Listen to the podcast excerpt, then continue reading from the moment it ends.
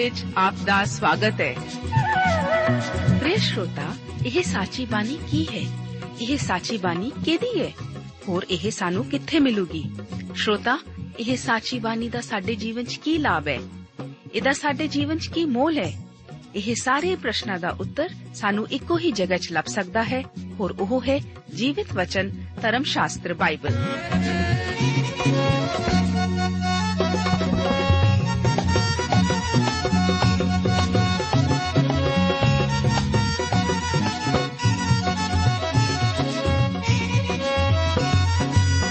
ਧਰਮ ਸ਼ਾਸਤਰ ਬਾਈਬਲ। ਉਹੀ ਜੀਵਿਤ ਵਚਨ ਦਾ ਅਸੀਂ ਇਸ ਕਾਰਜਕ੍ਰਮ ਵਿੱਚ ਅਧਿਐਨ ਕਰਾਂਗੇ।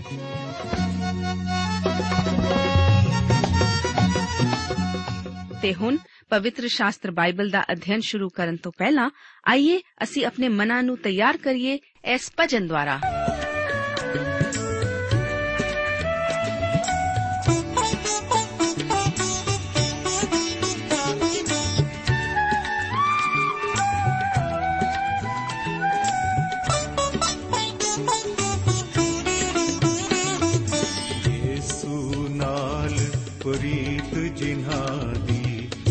ਪਾਪੀ ਤਰ ਜਾਵਣਗੇ ਯੇਸੂ ਨਾਲ ਪ੍ਰੀਤ ਜਿਨ੍ਹਾਂ ਦੀ ਸੋ ਪਾਪੀ ਤਰ ਜਾਵ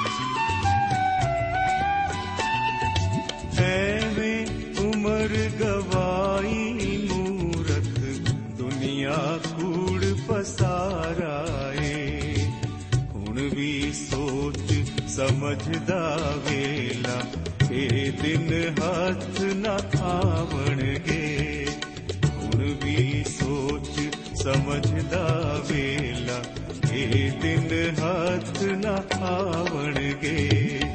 ਯੇਸੂ ਨਾਲ ਪ੍ਰੀਤ ਜਿਨ੍ਹਾਂ ਦੀ ਸੋ ਪਾਪੀ ਤਰ ਜਾਵਣਗੇ।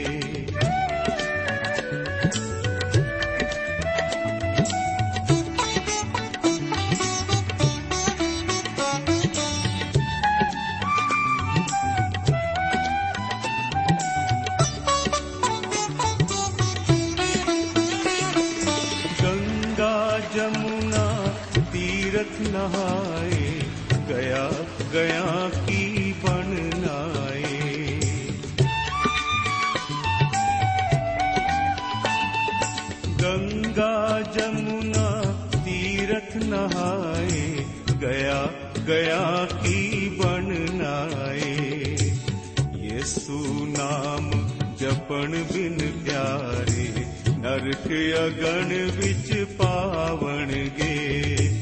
ये नाम जपन बिन प्यारे, नरक अगन बिच पावन गे। ये नाल प्रीत जिन्हा ਸੋ ਪਾਪੀ ਤਰ ਜਾਵਣਗੇ।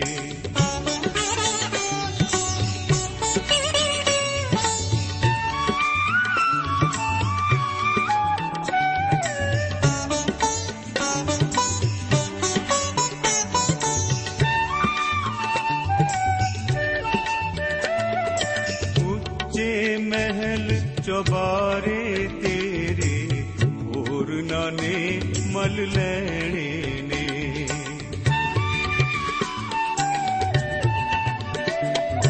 ਉੱਚੇ ਮਹਿਲ ਚੋਬਾਰੇ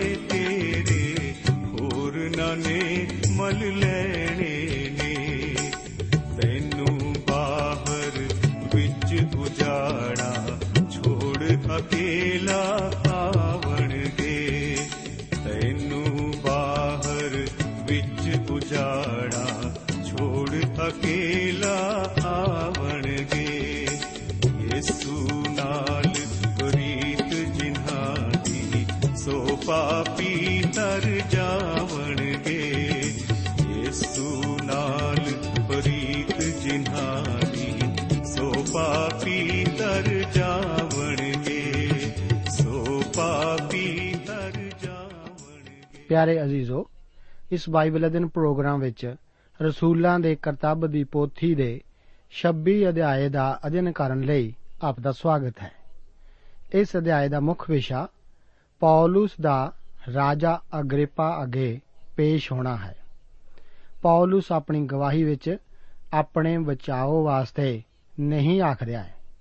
ਇਹ ਤਾਂ ਅਗ੍ਰਿਪਾ ਅਤੇ ਦੂਸਰੇ ਜੋ ਉਸ ਦੇ ਸਾਹਮਣੇ ਹਾਜ਼ਰ ਸਨ ਉਹਨਾਂ ਨੂੰ ਮਸੀਹ ਵਾਸਤੇ ਜਿੱਤਣ ਲਈ ਖੁਸ਼ਖਬਰੀ ਦਾ ਐਲਾਨ ਹੀ ਹੈ। 26 ਅਧਿਆਏ, ਉਸ ਦੀਆਂ ਪਹਿਲੀਆਂ ਤਿੰਨ ਆਇਤਾਂ ਦੇ ਵਚਨ ਇਸ ਪ੍ਰਕਾਰ ਹਨ। ਲਿਖਿਆ ਹੈ, ਤਾਂ ਅਗਰਿਪਾ ਨੇ ਪੌਲਸ ਨੂੰ ਆਖਿਆ, ਤੈਨੂੰ ਆਪਣੇ ਹੱਕ ਵਿੱਚ ਬੋਲਣ ਦੀ ਪ੍ਰਵਾਨਗੀ ਹੈ। ਤਦ ਪੌਲਸ ਬਾਹ ਕੱਢ ਕੇ ਇਹ ਉਜ਼ਰ ਕਰਨ ਲੱਗਾ हे ਰਾਜਾ ਅਗਰਿਪਾ ਮੈਂ ਆਪਣੇ ਚੰਗੇ ਭਾਗ ਸਮਝਦਾ ਹਾਂ। ਕਿ ਜਿਨ੍ਹਾਂ ਗੱਲਾਂ ਦੀ ਯਹੂਦੀ ਮੇਰੇ ਉੱਤੇ ਨਾਲਿਸ਼ ਕਰਦੇ ਹਨ, ਉਹਨਾਂ ਸਭਨਾਂ ਦਾ ਅੱਜ ਤੁਹਾਡੇ ਅੱਗੇ ਉਜ਼ਰ ਕਰਾਂ ਖਾਸ ਕਰਕੇ ਇਸ ਲਈ ਜੋ ਤੁਸੀਂ ਯਹੂਦੀਆਂ ਦੀਆਂ ਸਾਰੀਆਂ ਚਾਲਾਂ ਅਤੇ ਦੀਨੀ ਝਗੜਿਆਂ ਤੋਂ ਚੰਗੀ ਤਰ੍ਹਾਂ ਮਹਿਰਮ ਹੋ, ਸੋ ਮੈਂ ਤੁਹਾਡੇ ਅੱਗੇ ਬੇਨਤੀ ਕਰਦਾ ਹਾਂ ਕਿ ਧੀਰਜ ਨਾਲ ਮੇਰੀ ਗੱਲ ਸੁਣਿਓ। ਮੇਰੇ ਵਿਚਾਰ ਵਿੱਚ ਪੌਲਸ ਦਾ ਰਾਜਾ ਅਗਰਿਪਾ ਅੱਗੇ ਪੇਸ਼ ਹੋਣਾ ਇਸ ਰਸੂਲ ਦੀ ਪ੍ਰਚਾਰ ਸੇਵਾ ਦਾ ਸਭ ਤੋਂ ਵੱਧ ਮਹੱਤਵਪੂਰਨ ਹਿੱਸਾ ਹੈ। ਇਹ ਇਸ ਭਵਿੱਖਬਾਣੀ ਦੀ ਪੂਰਤੀ ਹੈ ਕਿ ਤੈਨੂੰ ਰਾਜਿਆਂ ਅਤੇ ਹਾਕਮਾਂ ਅੱਗੇ ਖੜਾ ਹੋਣਾ ਪਵੇਗਾ। ਨਿਸ਼ਚਿਤ ਤੌਰ ਤੇ ਇਹ ਪਰਮੇਸ਼ਵਰ ਦੀ ਇੱਛਾ ਹੀ ਸੀ ਕਿ ਉਹ ਰਾਜਾ ਅਗਰਿਪਾ ਅੱਗੇ ਖੜਾ ਹੋਵੇ। ਇਸ ਅਧਿਆਏ ਦੀਆਂ ਕਈ ਵਿਸ਼ੇਸ਼ਤਾਵਾਂ ਹਨ। ਜਿਨ੍ਹਾਂ ਉੱਤੇ ਗੌਰ ਕਰਨਾ ਜ਼ਰੂਰੀ ਹੈ। ਸਭ ਤੋਂ ਪਹਿਲਾਂ ਮੈਂ ਆਪ ਨੂੰ ਦੱਸ ਦੇਵਾਂ ਕਿ ਪੌਲਸ ਇੱਥੇ ਪੁੱਛਗਿਛ ਲਈ ਰਾਜਾ ਅਗਰਿਪਾ ਦੇ ਸਾਹਮਣੇ ਨਹੀਂ ਹੈ। ਇਹ ਕੋਈ ਅਦਾਲਤੀ ਪੇਸ਼ੀ ਨਹੀਂ ਹੈ। ਨਾ ਹੀ ਪੌਲਸ ਰਾਜਾ ਅਗਰਿਪਾ ਦੇ ਸਾਹਮਣੇ ਹੁਣ ਆਪਣਾ ਬਚਾਓ ਕਰਨ ਲਈ ਕੁਝ ਪੇਸ਼ ਕਰ ਰਿਹਾ ਹੈ। ਉਹ ਤਾਂ ਖੁਸ਼ਖਬਰੀ ਦਾ ਪ੍ਰਚਾਰ ਕਰ ਰਿਹਾ ਹੈ। ਅਸੀਂ ਇਸ ਅਸਲੀਅਤ ਨੂੰ ਵੀ ਧਿਆਨ ਵਿੱਚ ਰੱਖੀਏ। ਇਹ ਮਹਾਨ ਰਸੂਲ ਕੈਸਰ ਅੱਗੇ ਆਪਣੀ ਅਪੀਲ ਕਰ ਚੁੱਕਾ ਹੈ। ਹੁਣ ਰਾਜਾ ਅਗਰਿਪਾ ਵੀ ਉਸ ਉੱਤੇ ਦੋਸ਼ ਨਹੀਂ ਲਗਾ ਸਕਦਾ ਅਤੇ ਉਹ ਰਾਜਪਾਲ ਫੈਸਟਸ ਦੇ ਹੱਥਾਂ ਚੋਂ ਵੀ ਪੂਰੀ ਤਰ੍ਹਾਂ ਬਚ ਚੁੱਕਾ ਹੈ। ਜਿਵੇਂ ਕਿ ਇਸ ਅਧਿਆਏ ਦੀ ਆਖਰੀ ਆਇਤ ਤੋਂ ਜ਼ਾਹਿਰ ਹੈ। ਇੱਥੇ ਲਿਖਿਆ ਹੋਇਆ ਹੈ ਕਿ ਉਪਰੰਤ ਅਗਰਿਪਾ ਨੇ ਫੈਸਟਸ ਨੂੰ ਆਖਿਆ ਕਿ ਜੇ ਇਹ ਮਨੁੱਖ ਕੈਸਰ ਦੀ ਦੁਹਾਈ ਨਾ ਦਿੰਦਾ, ਤਾਂ ਛੁੱਟ ਸਕਦਾ। ਹੁਣ ਉਹਨਾਂ ਨੂੰ ਪੌਲਸ ਉੱਤੇ ਕੋਈ ਵੀ ਦੋਸ਼ ਲਾਉਣ ਦਾ ਕੋਈ ਇਖਤਿਆਰ ਨਹੀਂ ਸੀ। ਨਾ ਹੀ ਉਹ ਉਸ ਨੂੰ ਛੱਡ ਸਕਦੇ ਸਨ। ਉਹ ਤਾਂ ਹੁਣ ਲਾਚਾਰ ਹਨ। ਇਸ ਕਰਕੇ ਪੌਲਸ ਹੁਣ ਆਪਣਾ ਬਚਾਅ ਕਰਨ ਲਈ ਕੋਈ ਕੋਸ਼ਿਸ਼ ਨਹੀਂ ਕਰ ਰਿਹਾ। ਪਰ ਉਹ ਤਾਂ ਇਹਨਾਂ ਮਨੁੱਖਾਂ ਨੂੰ ਮਸੀਹ ਲਈ ਜਿੱਤਣ ਦੀ ਕੋਸ਼ਿਸ਼ ਕਰ ਰਿਹਾ ਹੈ। ਇਹ ਕੋਈ ਪੇਸ਼ੀ ਨਾ ਹੋ ਕੇ, ਇਹ ਤਾਂ ਪੌਲਸ ਦੀ ਇੱਕ ਸਰਵਜਨਕ ਗਵਾਹੀ, ਰਾਜਾ ਅਗਰਿਪਾ ਅਤੇ ਅਦਾਲਤ ਦੇ ਸਾਹਮਣੇ ਸੀ, ਤਾਂ ਕਿ ਉਹ ਇਸ ਰਸੂਲ ਤੋਂ ਜਾਣ ਸਕਣ ਕਿ ਅਸਲ ਵਿੱਚ ਇਹ ਪੰਥ ਹੈ ਕੀ। ਆਪ ਗੌਰ ਕਰੋ ਕਿ ਉੱਥੇ ਹਰ ਇੱਕ ਇਸ ਪੰਥ ਬਾਰੇ ਹੀ ਚਰਚਾ ਕਰ ਰਿਹਾ ਸੀ। ਹਰ ਕੋਈ ਇੱਕ ਦੂਸਰੇ ਤੋਂ ਇਹੋ ਹੀ ਪੁੱਛਦਾ ਹੋਵੇਗਾ ਕਿ ਆਪ ਨੇ ਇਸ ਪੰਥ ਦੀ ਨਵੀਂ ਗੱਲ ਬਾਰੇ ਸੁਣਿਆ ਹੈ? ਦੂਸਰਾ ਆਖਦਾ ਹੋਵੇਗਾ, ਹਾਂ, ਮੈਂ ਕੁਝ ਸੁਣਿਆ ਤਾਂ ਹੈ। ਇਹ ਤਾਂ ਕੁਝ ਨਵੀਂ ਚੀਜ਼ ਹੀ ਹੈ। ਇਹ ਸਭ ਕੀ ਹੈ? ਮੇਰਾ ਅੰਦਾਜ਼ਾ ਹੈ ਕਿ ਫੈਸਟਸ ਅਤੇ ਅਗਰਿਪਾ ਨੇ ਵੀ ਇਸੇ ਤਰ੍ਹਾਂ ਦੇ ਵਿਚਾਰ ਇੱਕ ਦੂਸਰੇ ਨਾਲ ਸਾਂਝੇ ਕੀਤੇ ਹੋਣਗੇ। ਅਗਰਿਪਾ ਨੇ ਕਿਹਾ ਹੋਵੇਗਾ ਕਿ ਮੈਂ ਇਸ ਬਾਰੇ ਸੁਣਦਾ ਤਾਂ ਆ ਰਿਹਾ ਪਰ ਮੈਂ ਇਸ ਬਾਰੇ ਹੋਰ ਜ਼ਿਆਦਾ ਸੁਣਨਾ ਚਾਹਾਂਗਾ। ਸਾਨੂੰ ਇਸ ਬਾਰੇ ਕਿਸੇ ਜਾਣਕਾਰੀ ਨਿਪੁੰਨ ਮਨੁੱਖ ਤੋਂ ਕੁਝ ਸੁਣਨ ਦੀ ਲੋੜ ਹੈ। ਇਸੇ ਕਰਕੇ ਉਹ ਇਸ ਸਰਵਜਨਕ ਸਭਾ ਵਿੱਚ ਇਸ ਪੰਥ ਦੇ ਬਾਰੇ ਜਾਣਨ ਲਈ ਇਕੱਠੇ ਹੋਏ ਸਨ। ਮੇਰਾ ਵਿਚਾਰ ਹੈ ਕਿ ਕਿਸੇ ਵੀ ਪ੍ਰਚਾਰਕ ਲਈ ਇਹ ਇੱਕ ਸੁਨਹਿਰੀ ਮੌਕਾ ਸੀ। ਇਸ ਤਰ੍ਹਾਂ ਦਾ ਮੌਕਾ ਹੁਣ ਤੱਕ ਕਦੇ ਵੀ ਹੱਥ ਨਹੀਂ ਸੀ ਲੱਗਾ ਪੌਲਸ ਦੇ। ਇਸ ਮੌਕੇ ਤੇ ਹਰ ਤਰ੍ਹਾਂ ਦੀ ਸਜਾਵਟ ਅਤੇ ਧੂਮ-ਧਾਮ ਦਾ ਇੰਤਜ਼ਾਮ ਕੀਤਾ ਗਿਆ ਸੀ। ਇਸ ਸਮਾਰੋਹ ਵਿੱਚ ਸਾਰੇ ਉੱਚ ਅਧਿਕਾਰੀ ਅਤੇ ਰੋਮ ਦੀ ਸ਼ਾਨੋ ਸ਼ੌਕਤ ਸਜੀ ਹੋਈ ਸੀ। ਲੋਕਾਂ ਵਿੱਚ ਇਸ ਸਮਾਰੋਹ ਵਿੱਚ ਸ਼ਾਮਲ ਹੋਣ ਲਈ ਭੱਜ ਦੌੜ ਰਹੀ ਹੋਵੇਗੀ। ਅਗਰੀਪਾ ਆਪਣੇ ਸ਼ਾਹੀ ਲਿਵਾਸ ਅਤੇ ਵਰਨਿਕੇ ਆਪਣੇ ਹੀਰੇ ਮੋਤੀਆਂ ਨਾਲ ਸਜੀ ਹੋਈ ਇਸ ਸਮਾਰੋਹ ਦੀ ਸ਼ੋਭਾ ਨੂੰ ਹੋਰ ਵੀ ਵਧਾ ਰਹੀ ਹੋਵੇਗੀ। ਰੋਮ ਦਾ ਹਰ ਛੋਟਾ ਵੱਡਾ ਅਧਿਕਾਰੀ ਇਸ ਵਿੱਚ ਮੌਜੂਦ ਹੋਵੇਗਾ। ਸੋ ਇਸ ਦਿਨ ਰੋਮ ਦੀ ਸਾਰੀ ਸ਼ਾਨੋ ਸ਼ੌਕਤ ਦਾ ਵਿਖਾਵਾ ਕੀਤਾ ਗਿਆ ਹੋਵੇਗਾ।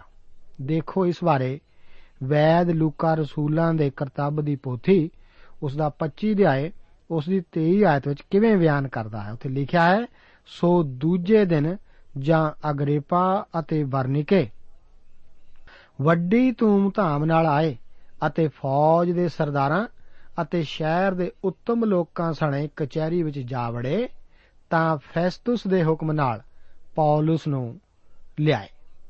ਹੁਣ ਜਦੋਂ ਅਸੀਂ ਪੌਲਸ ਦੇ ਇਸ ਮਹਾਨ ਸੰਦੇਸ਼ ਨੂੰ ਸੁਣ ਰਹੇ ਹਾਂ, ਤਦ ਅਸੀਂ ਉਸ ਦੇ ਸਾਹਮਣੇ ਬੈਠੇ, ਉਸ ਦੇ ਸਰੋਤਿਆਂ ਬਾਰੇ ਅੰਦਾਜ਼ਾ ਲਗਾ ਸਕਦੇ ਹਾਂ ਕਿ ਉਹ ਕੌਣ ਅਤੇ ਕਿੰਨੇ ਕੁ ਸਨ। ਕਿ ਉਹ ਇਸ ਪ੍ਰਸਿੱਧ ਕੈਦੀ ਪੌਲਸ ਦੇ ਪ੍ਰਵਚਨ ਸੁਣ। ਉਹ ਇੱਕ ਅਜਿਹਾ ਮਨੁੱਖ ਹੈ ਜੋ ਕਿ ਰੋਮੀ ਰਾਜ ਦੇ ਇੱਕ ਵੱਡੇ ਇਲਾਕੇ ਦਾ ਦੌਰਾ ਪਹਿਲਾਂ ਹੀ ਕਰ ਚੁੱਕਾ ਹੈ। ਨਿਸ਼ਚਿਤ ਤੌਰ ਤੇ ਇਸ ਦੇ ਪੂਰਬੀ ਇਲਾਕੇ ਵਿੱਚ ਉਹ ਇਸ ਪੰਥ ਦਾ ਪ੍ਰਚਾਰ ਕਰਦਾ ਜਾ ਚੁੱਕਾ ਸੀ। ਜਦੋਂ ਇਸ ਰਾਜਾ ਅਗਰੀਪਾ ਦੇ ਮਹਾਨ ਸਿੰਘਾਸਨ ਵਾਲੇ ਕਮਰੇ ਦਾ ਦਰਵਾਜ਼ਾ ਖੁੱਲਦਾ ਹੈ, ਤਾਂ ਇਸ ਰੰਗ ਬਿਰੰਗੇ ਮਾਹੌਲ ਵਿੱਚ ਇੱਕ ਸੰਗਲਾਂ ਨਾਲ ਵਧੇ ਕੈਦੀ ਭਾਵ ਪੌਲਸ ਨੂੰ ਲਿਆਇਆ ਜਾਂਦਾ ਹੈ। ਉਸ ਨੂੰ ਕੈਦੀ ਦੇ ਵਸਤਰ ਪਹਿਨਾਏ ਹੋਏ ਹਨ ਅਤੇ ਉਹ ਦੋ ਸਿਪਾਹੀਆਂ ਨਾਲ ਬੰਨਿਆ ਹੋਇਆ ਹੈ। ਵਿਅਕਤੀਗਤ ਤੌਰ ਤੇ ਇਸ ਕੈਦੀ ਦਾ ਕੋਈ ਵੀ ਰੋਬ ਨਹੀਂ ਹੈ। ਇਹੀ ਉਹ ਵਿਅਕਤੀ ਹੈ ਜੋ ਕਿ ਮਨੁੱਖਾਂ ਨੂੰ ਪ੍ਰਭੂ ਯੀਸ਼ੂ ਮਸੀਹ ਜੀ ਦੀ ਮੌਤ ਉਸ ਦੇ ਦਫਨਾਏ ਜਾਣ ਅਤੇ ਉਸ ਦੇ ਦੁਬਾਰਾ ਮੁਰਦਿਆਂ ਵਿੱਚੋਂ ਜਿਲਾਏ ਜਾਣ ਬਾਰੇ ਸਿਖਾਉਂਦਾ ਹੈ, ਕਿਉਂਕਿ ਉਹ ਤਾਂ ਪਾਪੀ ਹਨ ਅਤੇ ਉਹਨਾਂ ਨੂੰ ਮੁਕਤੀ ਦਾਤੇ ਦੀ ਜ਼ਰੂਰਤ ਹੈ। ਇਹੋ ਹੀ ਉਹ ਵਿਅਕਤੀ ਹੈ ਜੋ ਕਿ ਇਸ ਨਵੇਂ ਪੰਥ ਬਾਰੇ ਇਖਤਿਆਰ ਨਾਲ ਬੋਲ ਸਕਦਾ ਹੈ। ਹੁਣ ਇਹ ਲੋਕ ਉਸ ਨੂੰ ਸੁਣਨਗੇ ਕਿਉਂਕਿ ਉਹ ਬੋਲਣਾ ਜਾਣਦਾ ਹੈ ਅਤੇ ਉਹ ਇੱਕ ਸੂਝਵਾਨ ਵਿਅਕਤੀ ਹੈ। ਸਵਰਗ ਦਾ ਚਾਨਣ ਉਸ ਦੇ ਚਿਹਰੇ ਉੱਤੇ ਚਮਕ ਰਿਹਾ ਹੈ। ਹੁਣ ਉਹ ਤਰਸੁਸ ਦਾ ਸੌਲੂਸ ਨਾ ਹੋ ਕੇ ਪੌਲਸ ਰਸੂਲ ਹੈ। ਉਹ ਇਸ ਸ਼ਾਨੋ ਸ਼ੌਕਤ ਅਤੇ ਵੱਡੇ ਲੋਕਾਂ ਦੀ ਭੀੜ ਲਈ ਕਿੰਨਾ ਅਜੀਬ ਮਨੁੱਖ ਹੈ। ਫੈਸਟਸ ਦੱਸਦਾ ਹੈ ਕਿ ਯਹੂਦੀਆਂ ਨੇ ਕਿਸ ਤਰ੍ਹਾਂ ਪੌਲਸ ਨੂੰ ਮਾਰਨ ਦੀ ਕੋਸ਼ਿਸ਼ ਕੀਤੀ ਸੀ। ਉਹ ਪੌਲਸ ਨਾਲ ਕਿੰਨੀ ਨਫ਼ਰਤ ਕਰਦੇ ਸਨ, ਜਦੋਂ ਕਿ ਉਹਨਾਂ ਕੋਲ ਉਸ ਦੇ ਵਿਰੁੱਧ ਲਾਇਆ ਜਾਣ ਵਾਲਾ ਕੋਈ ਵੀ ਦੋਸ਼ ਨਹੀਂ ਸੀ। ਇਸ ਭਾਰੀ, ਸਾਰੀ ਭੀੜ ਨੇ ਪੌਲਸ ਵੱਲ ਤੱਕਿਆ ਅਤੇ ਪੌਲਸ ਨੇ ਵੀ ਮੇਰੇ ਵਿਚਾਰ ਅਨੁਸਾਰ ਇਸੇ ਤਰ੍ਹਾਂ ਹੀ ਕੀਤਾ ਹੋਵੇਗਾ। ਪੌਲਸ ਕੋਈ ਜਗਮਗਾਉਂਦੀ ਸ਼ਖਸੀਅਤ ਨਹੀਂ ਸੀ। ਕਈਆਂ ਨੇ ਤਾਂ ਉਸ ਨੂੰ ਦੁਰਾਚਾਰੀ ਪੌਲਸ ਵੀ ਕਿਹਾ ਹੈ। ਹੋ ਸਕਦਾ ਹੈ ਕਿ ਰੋਮੀ ਰਾਜ ਵਿੱਚ ਉਸ ਨੂੰ ਇਹੋ ਹੀ ਕਿਹਾ ਗਿਆ ਹੋਵੇ। ਯਾਦ ਕਰੋ ਕਿ ਪ੍ਰਭੂ ਯੀਸ਼ੂ ਮਸੀਹ ਜੀ ਨੇ ਕਿਹਾ ਸੀ ਕਿ ਜੇ ਜਗਤ ਤੁਹਾਡੇ ਨਾਲ ਵੈਰ ਕਰਦਾ ਹੈ, ਤੁਸੀਂ ਜਾਣਦੇ ਹੋ ਜੋ ਉਸਨੇ ਤੁਹਾਥੋਂ ਅੱਗੇ ਮੇਰੇ ਨਾਲ ਵੈਰ ਕੀਤਾ ਹੈ। ਇਹ ਵਚਨ ਪ੍ਰਭੂ ਯੀਸ਼ੂ ਮਸੀਹ ਜੀ ਨੇ ਯੋਹੰਨਾ ਦੀ ਇੰਜੀਲ ਉਸ ਦਾ 15 ਅਧਿਆਏ, ਉਸ ਦੀ 18 ਆਇਤ ਵਿੱਚ ਆਖੇ ਹਨ, ਇਹ ਮਨੁੱਖ ਪ੍ਰਭੂ ਯੀਸ਼ੂ ਮਸੀਹ ਦੇ ਪ੍ਰਤੀ ਸੱਚਾ ਹੈ। ਇਸ ਕਰਕੇ ਸੰਸਾਰ ਨੇ ਇਸ ਨਾਲ ਵੈਰ ਕਰਨਾ ਹੀ ਹੈ। ਮੇਰੇ ਵਿਚਾਰ ਅਨੁਸਾਰ ਪੌਲਸ ਜਿਸਮਾਨੀ ਤੌਰ ਤੇ ਤਾਂ ਮਨ ਭਾਉ ਨਹੀਂ ਸੀ, ਪਰ ਉਸ ਵਿੱਚ ਇੱਕ ਸ਼ਕਤੀਸ਼ਾਲੀ ਖਿਚਾਓ ਸੀ, ਜੋ ਕਿ ਪਰਮੇਸ਼ਵਰ ਦੀ ਕਿਰਪਾ ਹੀ ਇੱਕ ਵਿਅਕਤੀ ਲਈ ਪ੍ਰਦਾਨ ਕਰਦੀ ਹੈ। ਉਸ ਨੂੰ ਪਵਿੱਤਰ ਆਤਮਾ ਦੇ ਦੁਆਰਾ ਤਾਕਤ ਬਖਸ਼ੀ ਗਈ ਸੀ। ਪਰਮੇਸ਼ਵਰ ਮੈਨੂੰ ਅਤੇ ਆਪ ਨੂੰ ਪੌਲਸ ਨਾਲ ਮਿਲ ਕੇ ਕਹਿਣ ਦੇ ਯੋਗ ਬਣਾਵੇ ਕਿ ਮੈਂ ਮਸੀਹ ਦੇ ਨਾਲ ਸਲੀਬ ਦਿੱਤਾ ਗਿਆ।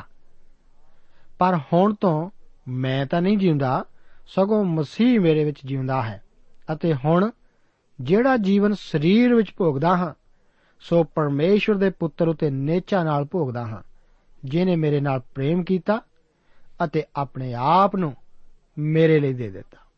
ਦੇਖੋ ਅਗਰੀਪਾ ਇੱਕ ਸ਼ਾਹੀ ਲਿਵਾਸ ਵਿੱਚ ਹੈ, ਜਦੋਂ ਕਿ ਪੌਲਸ ਕੈਦੀ ਦੀ ਵਰਦੀ ਵਿੱਚ ਅਗਰੀਪਾ ਸਿੰਘਾਸਣ ਉੱਤੇ ਹੈ, ਪਰ ਪੌਲਸ ਸੰਗਲਾਂ ਨਾਲ ਵੱਧਾ ਹੋਇਆ ਹੈ, ਇਸ ਦੇ ਸਿਰ ਤਾਜ ਹੈ ਅਤੇ ਦੂਜੇ ਦੇ ਪੈਰੀਂ ਬੇੜੀਆਂ। ਅਗਰੀਪਾ ਰਾਜਾ ਹੁੰਦੇ ਹੋਏ ਵੀ ਪਾਪ ਦੀ ਗੁਲਾਮੀ ਵਿੱਚ ਹੈ, ਜਦੋਂ ਕਿ ਪੌਲਸ ਸੰਗਲਾਂ ਨਾਲ ਵੱਧਾ ਹੋਇਆ ਵੀ ਪਾਪ ਦੀ ਮਾਫੀ ਅਤੇ ਮਸੀਹ ਦੀ ਆਜ਼ਾਦੀ ਵਿੱਚ ਆਨੰਦ ਕਰਦਾ ਹੈ। ਪਰ ਅਗਰੀਪਾ ਮੂਸਾ ਦੀ ਸ਼ਰਾ ਦੀ ਲਿਖਤ ਤੋਂ ਵਾਕਿਫ ਸੀ। ਇਸ ਕਰਕੇ ਪੌਲਸ ਖੁਸ਼ ਹੈ ਕਿ ਉਹ ਇੱਕ ਇਹੋ ਜਿਹੇ ਵਿਅਕਤੀ ਦੇ ਸਾਹਮਣੇ ਬੋਲਦਾ ਹੈ ਜੋ ਕਿ ਉਸ ਉੱਤੇ ਲਗਾਏ ਦੋਸ਼ਾਂ ਦੇ ਸੁਭਾਅ ਨੂੰ ਸਮਝ ਸਕਦਾ ਹੈ। ਕਈ ਵਾਰ ਇਹ ਵਿਚਾਰ ਹੈਰਾਨ ਕਰਦਾ ਹੈ ਕਿ ਹੁਣ ਤੱਕ ਜਿਸ ਜਿਸ ਹਾਕਮ ਅੱਗੇ ਪੌਲਸ ਪੇਸ਼ ਹੋਇਆ ਸੀ ਉਹਨਾਂ ਵਿੱਚੋਂ ਕਿਸੇ ਨੇ ਵੀ ਉਸ ਨੂੰ ਨਹੀਂ ਸੀ ਸਮਝਿਆ। ਪਰ ਅਸਲ ਸਥਿਤੀ ਇਹੋ ਹੀ ਸੀ। ਪੌਲਸ ਦੁਆਰਾ ਰਾਜਾ ਅਗਰੀਪਾ ਨੂੰ ਮਸੀਹ ਨੂੰ ਸਵੀਕਾਰ ਕਰਨ ਦੀ ਅਪੀਲ ਬਹੁਤ ਅੱਛੀ ਹੈ। ਇਸ ਪੌਲਸ ਦੇ ਦੁਆਰਾ ਆਪਣੇ ਬਚਾਓ ਦੇ ਲਈ ਕੀਤੀ ਜਾਣ ਵਾਲੀ ਕੋਸ਼ਿਸ਼ ਨਾ ਹੋ ਕੇ ਇਹ ਤਾਂ ਖੁਸ਼ਖਬਰੀ ਦੀ ਮਨਾਦੀ ਹੈ। ਉਹ ਚਾਹੁੰਦਾ ਹੈ ਕਿ ਰਾਜਾ ਅਗਰੀਪਾ ਜਾਣ ਲਵੇ। ਕਿ ਮਸੀਹ ਧਾਰਮਿਕਤਾ ਲਈ ਸ਼ਰਾ ਦਾ ਅੰਤ ਹੈ। ਪਰਮੇਸ਼ਵਰ ਜੋ ਵੀ ਮੰਗ ਕਰਦਾ ਹੈ ਉਸ ਨੂੰ ਉਸਨੇ ਮਸੀਹ ਵਿੱਚ ਸਾਡੇ ਲਈ ਦੇ ਦਿੱਤਾ ਹੈ। ਪਰਮੇਸ਼ਵਰ ਭਲਾ ਹੈ ਅਤੇ ਮਸੀਹ ਦੇ ਦੁਆਰਾ ਉਹ ਸਾਡੇ ਲਈ ਕਿਰਪਾਲੂ ਹੈ। ਪੌਲਸ ਦਾ ਕੋਈ ਵੀ ਸੰਦੇਸ਼ ਇਸ ਸੰਦੇਸ਼ ਦੇ ਤੁਲ ਨਹੀਂ ਹੈ। ਭਾਵੇਂ ਕਈ ਸੈਂਕੜੇ ਲੋਕ ਉੱਥੇ ਮੌਜੂਦ ਸਨ, ਪਰ ਪੌਲਸ ਸਿਰਫ ਇੱਕ ਵਿਅਕਤੀ, ਰਾਜਾ ਅਗਰੀਪਾ ਨੂੰ ਹੀ ਸੰਬੋਧਿਤ ਕਰ ਰਿਹਾ ਹੈ।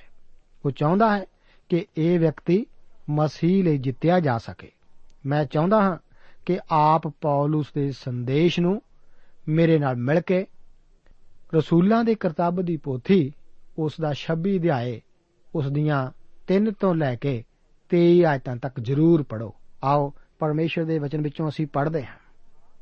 ਲਿਖਿਆ ਹੈ ਖਾਸ ਕਰਕੇ ਇਸ ਲਈ ਜੋ ਤੁਸੀਂ ਯਹੂਦੀਆਂ ਦੀਆਂ ਸਾਰੀਆਂ ਚਾਲਾਂ ਤੇ ਦੀਨੀ ਝਗੜਿਆਂ ਤੋਂ ਅੱਛੀ ਤਰ੍ਹਾਂ ਮਹਿਰਮ ਹੋ, ਸੋ ਮੈਂ ਤੁਹਾਡੇ ਅੱਗੇ ਬੇਨਤੀ ਕਰਦਾ ਹਾਂ ਕਿ ਧੀਰਜ ਨਾਲ ਮੇਰੀ ਗੱਲ ਸੁਣੋ। ਜਵਾਨੀ ਤੋਂ ਮੇਰੀ ਚਾਲ ਨੂੰ ਜਿਹੜੀ ਮੁੱਢੋਂ ਆਪਣੀ ਕੌਮ ਵਿੱਚ ਅਤੇ ਯਰੂਸ਼ਲਮ ਵਿੱਚ ਸੀ, ਸਾਰੇ ਯਹੂਦੀ ਜਾਣਦੇ ਹਨ। ਸੋ ਜੇ ਉਹ ਸਾਖੀ ਦੇਣੀ ਚਾਹਣ, ਤਾਂ ਮੁੱਢੋਂ ਮੈਨੂੰ ਜਾਣਦੇ ਹਨ। ਭਈ ਸਾਡੇ ਧਰਮ ਦੇ ਸਭਨਾ ਤੋਂ ਖਰੇ ਪੰਥ ਦੇ ਅਨੁਸਾਰ ਮੈਂ ਫਰੀਸੀ ਦੀ ਚਾਲ ਚੱਲਿਆ। ਅਤੇ ਹੁਣ ਮੈਂ ਉਸ ਕਰਾਰ ਦੀ ਆਸ ਦੇ ਕਾਰਨ ਜਿਹੜਾ ਪਰਮੇਸ਼ਵਰ ਨੇ ਸਾਡੇ ਪਿਓ ਦਾਦਿਆਂ ਨਾਲ ਕੀਤਾ ਸੀ, ਅਦਾਲਤ ਲਈ ਖੜਾ ਹਾਂ। ਉਸੇ ਕਰਾਰ ਨੂੰ ਪ੍ਰਾਪਤ ਕਰਨ ਦੀ ਆਸ ਉੱਤੇ ਸਾਡੀਆਂ 12 ਗੋਤਾਂ ਦਿਨ ਰਾਤ ਵੱਡੇ ਯਤਨ ਨਾਲ ਪਰਮੇਸ਼ਵਰ ਦੀ ਉਪਾਸਨਾ ਕਰਦੀਆਂ ਹਨ। हे ਰਾਜਾ, ਇਸੇ ਆਸ ਦੇ ਬਦਲੇ ਯਹੂਦੀ ਮੇਰੇ ਉੱਤੇ ਨਾਲਿਸ਼ ਕਰਦੇ ਹਨ। ਇਹ ਗੱਲ ਕਿਉਂ ਤੁਹਾਡੇ ਲੇਖੇ ਬੇਇਤਵਾਰ ਗਿਣੀਦੀ ਹੈ ਜੋ ਪਰਮੇਸ਼ਵਰ ਮੁਰਦਿਆਂ ਨੂੰ ਜਿਵਾਲੇ? ਮੈਂ ਤਾਂ ਆਪਣੇ ਚਿੱਤ ਵਿੱਚ ਇਹ ਸਮਝਿਆ ਕਿ ਯੀਸ਼ੂ ਨਾਸਰੀ ਦੇ ਨਾਮ ਦੇ ਵਿਰੁੱਧ ਮੈਨੂੰ ਬਹੁਤ ਕੁਝ ਕਰਨਾ ਚਾਹੀਦਾ ਹੈ। ਸੋ ਇਹੋ ਮੈਂ ਯਰੂਸ਼ਲਮ ਵਿੱਚ ਕੀਤਾ ਵੀ, ਅਤੇ ਪ੍ਰਧਾਨ ਜਾਜਕਾਂ ਕੋਲੋਂ ਇਖਤਿਆਰ ਪਾ ਕੇ ਬਹੁਤ ਸੰਤਾਂ ਨੂੰ ਕੈਦਖਾਨਿਆਂ ਵਿੱਚ ਬੰਦ ਕੀਤਾ। ਅਤੇ ਜਾਂ ਉਹ ਮਾਰੇ ਜਾਂਦੇ ਸਨ, ਤਾਂ ਮੈਂ ਉਹਨਾਂ ਦੇ ਵਿਰੁੱਧ ਹਾਮੀ ਭਰਦਾ ਸਾਂ। ਮੈਂ ਹਰੇਕ ਸਮਾਜ ਵਿੱਚ ਉਹਨਾਂ ਨੂੰ ਬਹੁਤ ਵਾਰੀ ਸਜ਼ਾ ਦੇ ਕੇ ਕੁਫਰ ਬਕਵਾਉਣ ਲਈ ਉਹਨਾਂ ਨੂੰ ਤੰਗ ਕੀਤਾ। ਸਗੋਂ ਉਹਨਾਂ ਦੇ ਵਿਰੋਧ ਵਿੱਚ ਅਤ ਸੁਦਾਈ ਹੋ ਕੇ ਮੈਂ ਪਰਦੇਸ਼ ਦੇ ਨਗਰਾਂ ਤੀਕ ਵੀ ਉਹਨਾਂ ਨੂੰ ਸਤਾਉਂਦਾ ਸਾਂ। ਜਾਂ ਮੈਂ ਪ੍ਰਧਾਨ ਜਾਜਕਾਂ ਤੋਂ ਇਖਤਿਆਰ ਅਤੇ ਹੁਕਮ ਪਾ ਕੇ ਐਸ ਗੱਲ ਉਤੇ ਦਮਿਸ਼ਕ ਨੂੰ ਚੱਲਿਆ ਜਾਂਦਾ ਸਾਂ, ਤਾਂ हे ਰਾਜਾ, ਦੁਪਹਿਰ ਦੇ ਵੇਲੇ ਮੈਂ ਰਾਹ ਵਿੱਚ ਆਕਾਸ਼ ਤੋਂ ਇੱਕ ਜੋਤ ਸੂਰਜ ਨਾਲੋਂ ਵੀ ਬਹੁਤ ਉਜਲੀ ਆਪਣੇ ਅਤੇ ਆਪਣੇ ਸਾਥੀਆਂ ਦੇ ਚੁਫੇਰੇ ਚਮਕਦੀ ਵੇਖੀ। ਅਤੇ ਜਾਂ ਅਸੀਂ ਸਭੇ ਭੌਂ ਤੇ ਡਿੱਗ ਪਏ, ਤਾਂ ਮੈਂ ਇੱਕ ਆਵਾਜ਼ ਸੁਣੀ ਜੋ ਇਬਰਾਨੀ ਭਾਖਿਆ ਵਿੱਚ ਮੈਨੂੰ ਇਉਂ ਆਖਦੀ ਸੀ ਕਿ हे ਸੌਲੂਸ हे ਸੌਲਸ, ਤੂੰ ਮੈਨੂੰ ਕਿਉਂ ਸਤਾਉਂਦਾ ਹੈ? ਪ੍ਰੈਣ ਦੀ ਆਰ ਉਤੇ ਲੱਤ ਮਾਰਨੀ ਤੇਰੇ ਲਈ ਔਖੀ ਹੈ। ਤਾਂ ਮੈਂ ਆਖਿਆ, ਪ੍ਰਭੂ ਜੀ, ਤੂੰ ਕੌਣ ਹੈ? ਪ੍ਰਭੂ ਬੋਲਿਆ, ਮੈਂ ਯੀਸ਼ੂ ਹਾਂ, ਜਿਹਨੂੰ ਤੂੰ ਸਤਾਉਂਦਾ ਹੈ। ਪਰ ਉੱਠ ਅਤੇ ਆਪਣੇ ਪੈਰਾਂ ਉੱਤੇ ਖਲੋ ਜਾ ਕਿਉਂ ਜੋ ਮੈਂ ਤੈਨੂੰ ਇਸ ਲਈ ਦਰਸ਼ਨ ਦਿੱਤਾ ਹੈ ਭਈ ਉਹਨਾਂ ਗੱਲਾਂ ਦਾ ਜਿਨ੍ਹਾਂ ਵਿੱਚ ਤੈਂ ਮੈਨੂੰ ਵੇਖਿਆ ਅਤੇ ਜਿਨ੍ਹਾਂ ਵਿੱਚ ਮੈਂ ਤੈਨੂੰ ਵਿਖਾਈ ਦਿਆਂਗਾ, ਤੈਨੂੰ ਸੇਵਕ ਅਤੇ ਸਾਖੀ ਠਹਿਰਾਵਾਂ। ਮੈਂ ਤੈਨੂੰ ਇਸ ਕੌਮ ਅਤੇ ਪਰਾਈਆਂ ਕੌਮਾਂ ਤੋਂ ਬਚਾਵਾਂਗਾ, ਜਿਨ੍ਹਾਂ ਦੇ ਕੋਲ ਮੈਂ ਤੈਨੂੰ ਘੱਲਦਾ ਹਾਂ। ਤਾਂ ਜੋ ਤੂੰ ਉਹਨਾਂ ਦੀਆਂ ਅੱਖਾਂ ਨੂੰ ਖੋਲ ਦੇਵੇਂ, ਭਈ ਉਹ ਹਨੇਰੇ ਤੋਂ ਚਾਨਣ ਦੀ ਵੱਲ ਅਤੇ ਸ਼ੈਤਾਨ ਦੇ ਵਸ ਤੋਂ ਪਰਮੇਸ਼ਵਰ ਦੀ ਵੱਲ ਮੁੜਨ, ਕਿ ਉਹ ਪਾਪਾਂ ਦੀ ਮਾਫੀ ਅਤੇ ਉਹਨਾਂ ਵਿੱਚ ਜੋ ਮੇਰੇ ਉੱਤੇ ਨੇਚਾ ਕਰਕੇ ਪਵਿੱਤਰ ਹੋਏ ਹਨ, ਵਿਰਸਾ ਪਾਉਣ। ਸੋ हे ਰਾਜਾ ਅਗਰੀਪਾ, ਮੈਂ ਉਸ ਸੁਰਗੀ ਦਰਸ਼ਨ ਤੋਂ ਬੇਮੁਖ ਨਾ ਹੋਇਆ। ਸਗੋਂ ਪਹਿਲਾਂ ਦਮਿਸ਼ਕ ਦੇ ਰਹਿਣ ਵਾਲਿਆਂ ਨੂੰ ਅਤੇ ਯਰੂਸ਼ਲਮ ਅਤੇ ਸਾਰੇ ਯਹੂਦੀਆ ਦੇਸ਼ ਵਿੱਚ ਅਤੇ ਪਰਾਈਆਂ ਕੌਮਾਂ ਨੂੰ ਵੀ ਉਪਦੇਸ਼ ਕੀਤਾ। ਭਈ ਤੋਬਾ ਕਰੋ ਅਤੇ ਪਰਮੇਸ਼ਵਰ ਦੀ ਵੱਲ ਮੁੜੋ ਅਤੇ ਤੋਬਾ ਦੇ ਲਾਇਕ ਕੰਮ ਕਰੋ।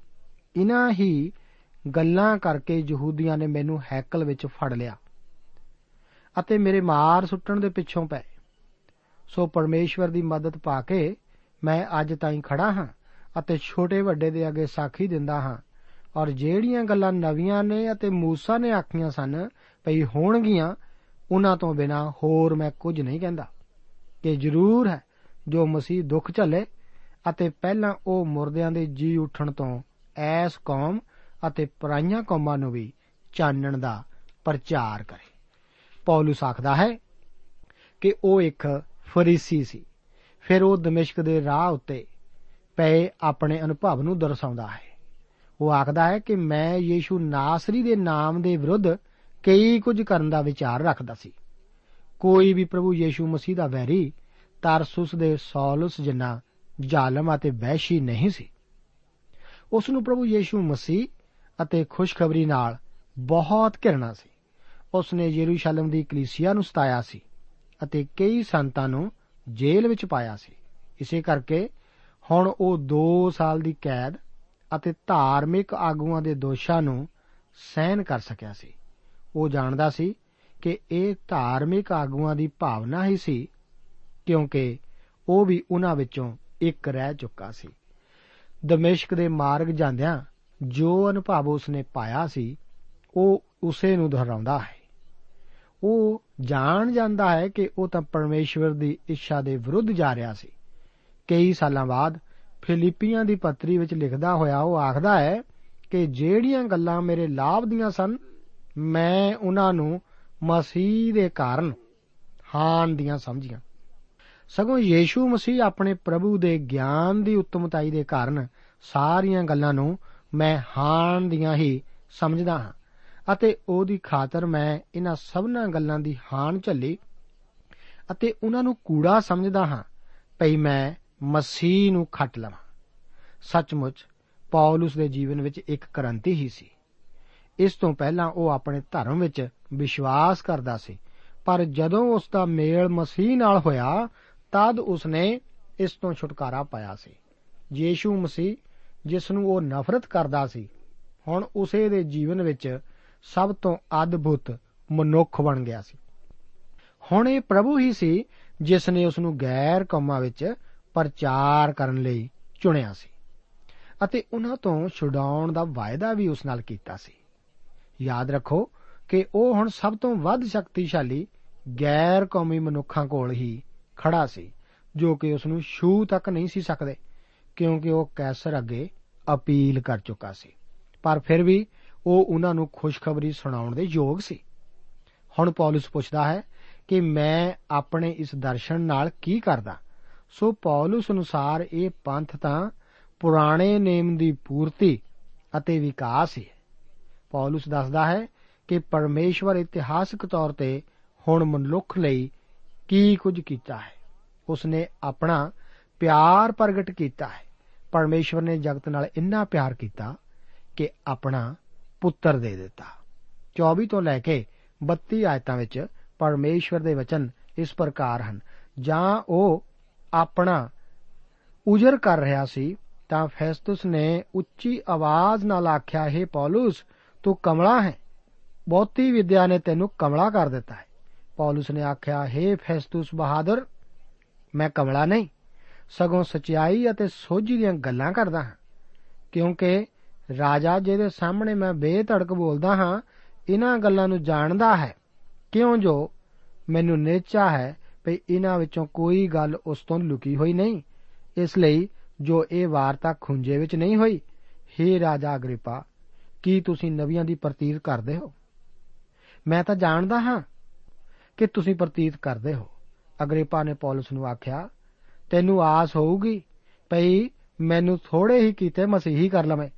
ਪੌਲਸ ਬੋਲਿਆ ਪਰਮੇਸ਼ਰ ਕਰੇ ਕਿ ਭਾਵੇਂ ਥੋੜੇ, ਭਾਵੇਂ ਬਹੁਤ ਕੀਤੇ। ਨਿਰਾ ਤੁਸੀਂ ਹੀ ਨਹੀਂ, ਪਰ ਉਹ ਸਭ ਵੀ ਜਿਹੜੇ ਅੱਜ ਦੇ ਦਿਨ ਮੇਰੀ ਸੁਣਦੇ ਹਨ ਇਹਨਾਂ ਬੰਧਨਾਂ ਤੋਂ ਬਿਨਾ ਇਹੋ ਜਿਹੇ ਹੋ ਜਾਣ, ਜਿਹੋ ਜਿਹਾ ਮੈਂ ਹਾਂ। ਤਦੋਂ ਰਾਜਾ ਹਾਕਮ ਬਰਨੀਕੇ ਔਰ ਉਹ ਜਿਹੜੇ ਉਹਨਾਂ ਦੇ ਨਾਲ ਬੈਠੇ ਸਨ, ਉੱਠ ਖੜੇ ਹੋਏ ਅਤੇ ਅੱਡ ਜਾ ਕੇ ਆਪਸ ਵਿੱਚ ਗੱਲਾਂ ਕਰਕੇ ਕਹਿਣ ਲੱਗੇ, ਜੋ ਇਹ ਮਨੁੱਖ ਤਾਂ ਮਾਰੇ ਜਾਣ ਜਾਂ ਕੈਦ ਹੋਣ ਦੇ ਲਾਇਕ ਕੁਝ ਨਹੀਂ ਕਰਦਾ। ਉਪਰੰਤ ਅਗਰੀਪਾ ਨੇ ਫੈਸਟਸ ਨੂੰ ਆਖਿਆ ਕਿ ਜੇ ਇਹ ਮਨੁੱਖ ਕੈਸਰ ਦੀ ਦੁਹਾਈ ਨਾ ਦਿੰਦਾ, ਤਾਂ ਛੁੱਟ ਸਕਦਾ। ਭਾਵੇਂ ਫੈਸਟਸ ਪੌਲਸ ਨੂੰ ਪਾਗਲ ਆਖਦਾ ਹੈ, ਪਰ ਉਹ ਤਾਂ ਸ਼ਾਂਤ ਉੱਤਰ ਇਸ ਦਾ ਗਵਾਹ ਹੈ ਕਿ ਉਹ ਪਾਗਲ ਨਹੀਂ ਸੀ। ਉਹ ਸਾਫ਼ ਜ਼ਾਹਿਰ ਹੈ ਕਿ ਪੌਲਸ ਰੋਮ ਨੂੰ ਜਾ ਰਿਹਾ ਹੈ। ਉਸ ਦੁਆਰਾ ਕੈਸਰ ਕੋਲ ਅਪੀਲ ਕਰਨੀ ਕੋਈ ਗਲਤ ਕੰਮ ਨਹੀਂ ਸੀ। ਉਸ ਦੀ ਰੋਮ ਜਾਣ ਦੀ ਇੱਛਾ ਨੂੰ ਉਹ ਰੋਮੀਆਂ ਨੂੰ ਲਿਖੀ ਪੱਤਰੀ ਵਿੱਚ ਵੀ ਜ਼ਾਹਿਰ ਕਰਦਾ ਹੈ। ਹੋ ਸਕਦਾ ਹੈ ਕਿ ਆਪ ਪੁੱਛੋ ਕਿ ਉਸ ਦੀ ਰੋਮ ਦੀ ਯਾਤਰਾ ਕਾਮਯਾਬ ਰਹੀ ਕਿ ਨਹੀਂ। ਜੀ ਹਾਂ, ਇਹ ਤਾਂ ਇੱਕ ਖੁਸ਼ਹਾਲ ਯਾਤਰਾ ਹੀ ਸੀ, ਕਿਉਂਕਿ ਇਹ ਪਰਮੇਸ਼ਵਰ ਦੀ ਇੱਛਾ ਹੀ ਸੀ ਕਿ ਉਹ ਪੌਲਸ ਰੋਮ ਨੂੰ ਜਾਵੇ। ਮੈਂ ਆਸ ਕਰਦਾ ਹਾਂ ਕਿ ਅੱਜ ਦੇ ਇਹਨਾਂ ਵਚਨਾਂ ਨਾਲ ਪਰਮੇਸ਼ਵਰ ਨੇ ਆਪ ਨੂੰ ਬਰਕਤ ਦਿੱਤੀ ਹੋਵੇਗੀ। ਆਪਣੀ ਬਰਕਤ ਦਾ ਇਕਰਾਰ ਸਾਡੇ ਅੱਗੇ, ਪਰ ਆਪਣੇ ਪੱਤਰਾਂ ਦੇ ਦੁਆਰਾ ਖਬਰ ਦਿੰਦੇ ਹੋਏ ਜ਼ਰੂਰ ਕਰੋ। ਪ੍ਰਭੂ ਆਪ ਨੂੰ ਹੋਰ ਵੀ ਬਰਕਤ ਦੇਵੇ। ਜੈ ਮਸੀਹ। ਦੋਸਤੋ, ਸਾਨੂੰ ਉਮੀਦ ਹੈ ਕਿ ਇਹ ਕਾਰਜਕ੍ਰਮ ਤੁਹਾਨੂੰ ਪਸੰਦ ਆਇਆ ਹੋਵੇਗਾ ਤੇ ਇਹ ਕਾਰਜਕ੍ਰਮ ਸੁਣ ਕੇ ਤੁਹਾਨੂੰ ਬਰਕਤਾਂ ਮਿਲੀਆਂ ਹੋਣਗੀਆਂ। ਜੇ ਤੁਸੀਂ ਇਹ ਕਾਰਜਕ੍ਰਮ ਦੇ ਬਾਰੇ ਕੁਝ ਪੁੱਛਣਾ ਚਾਹੁੰਦੇ ਹੋ, ਤੇ ਸਾਨੂੰ ਇਸ ਪਤੇ ਤੇ ਲਿਖੋ। Program Sachi Bani, post box number 1715 sector 36 Chandigarh 160036 ਪਤਾ ਇੱਕ ਵਾਰ ਫੇਰ ਸੁਣ ਲਓ। Program Sachi Bani, post box number 1715 sector 36 Chandigarh 160036 ਸਾਡਾ ਈਮੇਲ ਪਤਾ ਹੈ punjabi.ttb@twr.in ਪਤਾ ਇੱਕ ਵਾਰ ਫੇਰ ਸੁਣ ਲਓ punjabi.ttb@twr.in ਹੁਣ ਸਾਡੇ ਪ੍ਰੋਗਰਾਮ ਦਾ ਸਮੇਂ ਸਮਾਪਤ ਹੁੰਦਾ ਹੈ ਉਮੀਦ ਹੈ ਅਗਲੇ ਪ੍ਰੋਗਰਾਮ ਵਿੱਚ ਤੁਹਾਡੇ ਨਾਲ ਫੇਰ ਪੇਂਟ ਹੋਏਗੀ ਰੱਬ ਤੁਹਾਨੂੰ ਬਰਕਤ ਦੇ